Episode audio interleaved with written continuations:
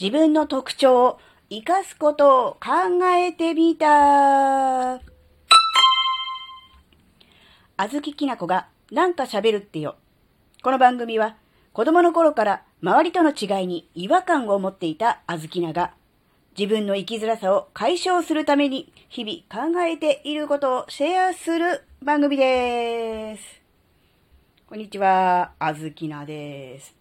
今日はね、うんなんだろう。今、えー、自分が執筆している本を、えー、書いている途中で気づいたこと、学んだことに対するアウトプットシリーズ第2弾とでも言っておきましょうか。まだ本も書いてないのにね、えー、気づいたことをこの段階でアウトプットしていいものなのかっていう問題もあると思うんですが、すげえ大事だなって思ったので、えー、喋ってみたいと思います。えー、何かというとですね、自分の特徴をしっかり活かすっていうことですね。うん、具体的に喋ってみるとですね、うん、まあ、皆さん、すでにお気づきだと思います。で、あの、何度も喋っているので、ああ、いつものあれねっていう話だと思うんですが、まあ、あずきなはね、まあ、妄想族なんですね。暴走族じゃないですよ。妄想族ですね。うん、頭の中で、えー、勝手にね、空想の世界を作り出してしまう、そういう妄想族です。まあ、空想の達人と言ってもいいでしょう。で、このね、あの、空想力、まあ、想像力と言ってもいいでしょう。妄想力というか、これをですね、自分の、えー、なんだろう現実から逃避するために自分の都合のいい世界を作り出すということのみに、えー、使っていたわけです。ね、なので、まあ、どうしても現実を見ることができない、ね、自分の都合のいい世界に、え、閉じこもってしまう、そういうことからですね、まあ、ある種の精神的な意味で引きこもり、頭の中に引きこもりみたいな感じになりまして、まあ、人付き合いも苦手だし、なかなかうまくいかないし、うーん、まあ、人生生きづらいなーなんてことをね、考えていたわけですが、このね、まあ、妄想力、まあ、よく言うと想像力ですけど、この想像力を、何に使うのかっていうことで人生変わるなって思ったんですよ。で、あずきのが今まではその妄想力、想像力は自分の、うーんやりたくないことを現実からう目をそらすための現実逃避として使っていたわけですが、これをですね、あの、同じ妄想力、空想力だとしても、例えば自分の思う理想の姿をこう、まあ妄想、想像するわけですね。で、今まではそれでニヤニヤしてて終わってたわけですよ。そこから一歩踏み出して、えー、今の現在のこの小豆菜の状態で、妄想した理想の状態の小豆菜、そこをですね、線で結んで、そこに到達するためには、えー、どうしたらいいかっていうことをきちんとね、考えられるようになると、これ単なる妄想ではなくて、これ理想になるんじゃないかなと思って、理想の姿を、えー、想像している。要するに自分の何年先かはわかりませんが、え未来の姿をえしっかりと描いている頭の中にっていうことになると思ったんですよ。で、まあ、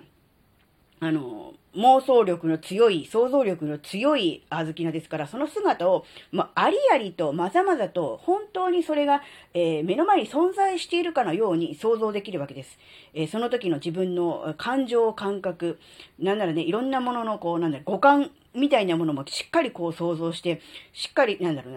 な、なんだ、ある意味バーチャルというか、こう、リアルに近いような感じで、想像できるわけです。なんとなくぼんやりと、こうだったらいいのになというような曖昧なものではなく、もうそのものズバリを頭の中に想像できるという想像力の持ち主、ね、妄想の達人ですから。なので、それを、えー、妄想だけで留めておいたからダメだったわけです。で、その世界に逃げ込んで努力をしなかったからいかんかったわけです。なので、それを理想の姿として、えある種のなんだろうな、自己イメージ今は違うっていうことはもちろん認識するんだけど、将来の、え未来の自分としての自己イメージとしてしっかり確立させて、その、そういう自分になるためには自分は何をするべきかとか、どうありたいのかっていうことをまでしっかり考えて、えー、行動ができ、努力ができるようになると、その妄想力っていうのは、えー、人一倍、えー、素晴らしいパワーを発揮するなっていうことに気がついたわけですよ。今までその妄想力の、えー、使い方を間違えていたっていうことですかね。なので、あの、これ本当にあの、気がついた時に、はって思って、こ、これか、って思っちゃったんですよ。なので、今までは、なんだろう、使い方間違えてた部分が多分にあったなと。で、それに気づいた、気づけたっていうことは、少なくともまあ、あずきな自身の成長だなとは思ったんですね。うん、例えばね、わかりやすいかどうかわからないけど、例えで言うと、包丁が目の前にありますで、包丁の使い方が分かっていないわけですよ。だからえ、自分を傷つけたり、他人に振り回して他人にを傷つけたりとかして、結局、なんだろう、厄介者みたいな感じになってたところが、包丁の、え正しい本来の使い方を知ったと。あ、これ料理に使うんだなと。食材をって料理をすることで、自分自身も美味しい料理を食べれるし、それを他の人に振る舞えば、他の人も喜んでくれると。そういう、なんだろう、本来の使い方とか、なんだろうな、自分のためになる使い方、あるいはもっと転じて、他の人、周りの人のためにもなる使い方っていうのを習得したっていうかな、気がついたって言ってもいいかもしれない。そういうイメージです。だから、そのなんだろうな、道具そのものは変わってないんです。その包丁を小豆菜がずっと持ってたっていうことは何も変わってないんです。けど、それの有効的な使い方に気がついたっていうことですね。今までは自分や他人を、え傷つけることにしか使っていなかったものを、えー、自分や他人を喜ばせることの方法に気がついたっていう、そういう感じですね。あの、なので、もうこの考えすげえ大事って思ったんですよ。持ってるものは同じなのに、使い方によって全然違うっていう、そこですね。で、今までは、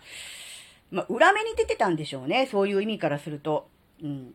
で、裏目に出てたんだっていうことに気づけば、じゃあ表目に出せばいいんじゃないっていうことですよ。ひっくり返せばいいなっていう、そういうことですよね。だからこの、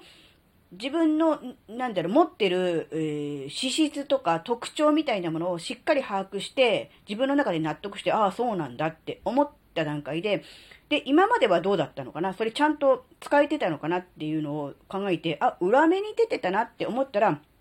それただ単にひっくり返して表面にすればいいっていうだけなので、あ、これは、なんだろう、すごい大事なことであると同時に、うん、気づくことさえできれば簡単なのかなってちょっと思ったんで、ちょっとシェアすることにしたんですね。なので、あの、まあ、この辺のことも、まあ、本に書けることがあれば書いてはいきたいなとは思うんですが、うん、すごい、うん、大事なことで、ある種、盲点なのかなとも思ったのでね、あの、ちょっとシェアすることにしました。はい。今回のお話があなたの生きづらさ解消のヒントになればとっても嬉しいです。ここまでお聴きくださりありがとうございました。それではまた次回お会いしましょう。バイバーイ。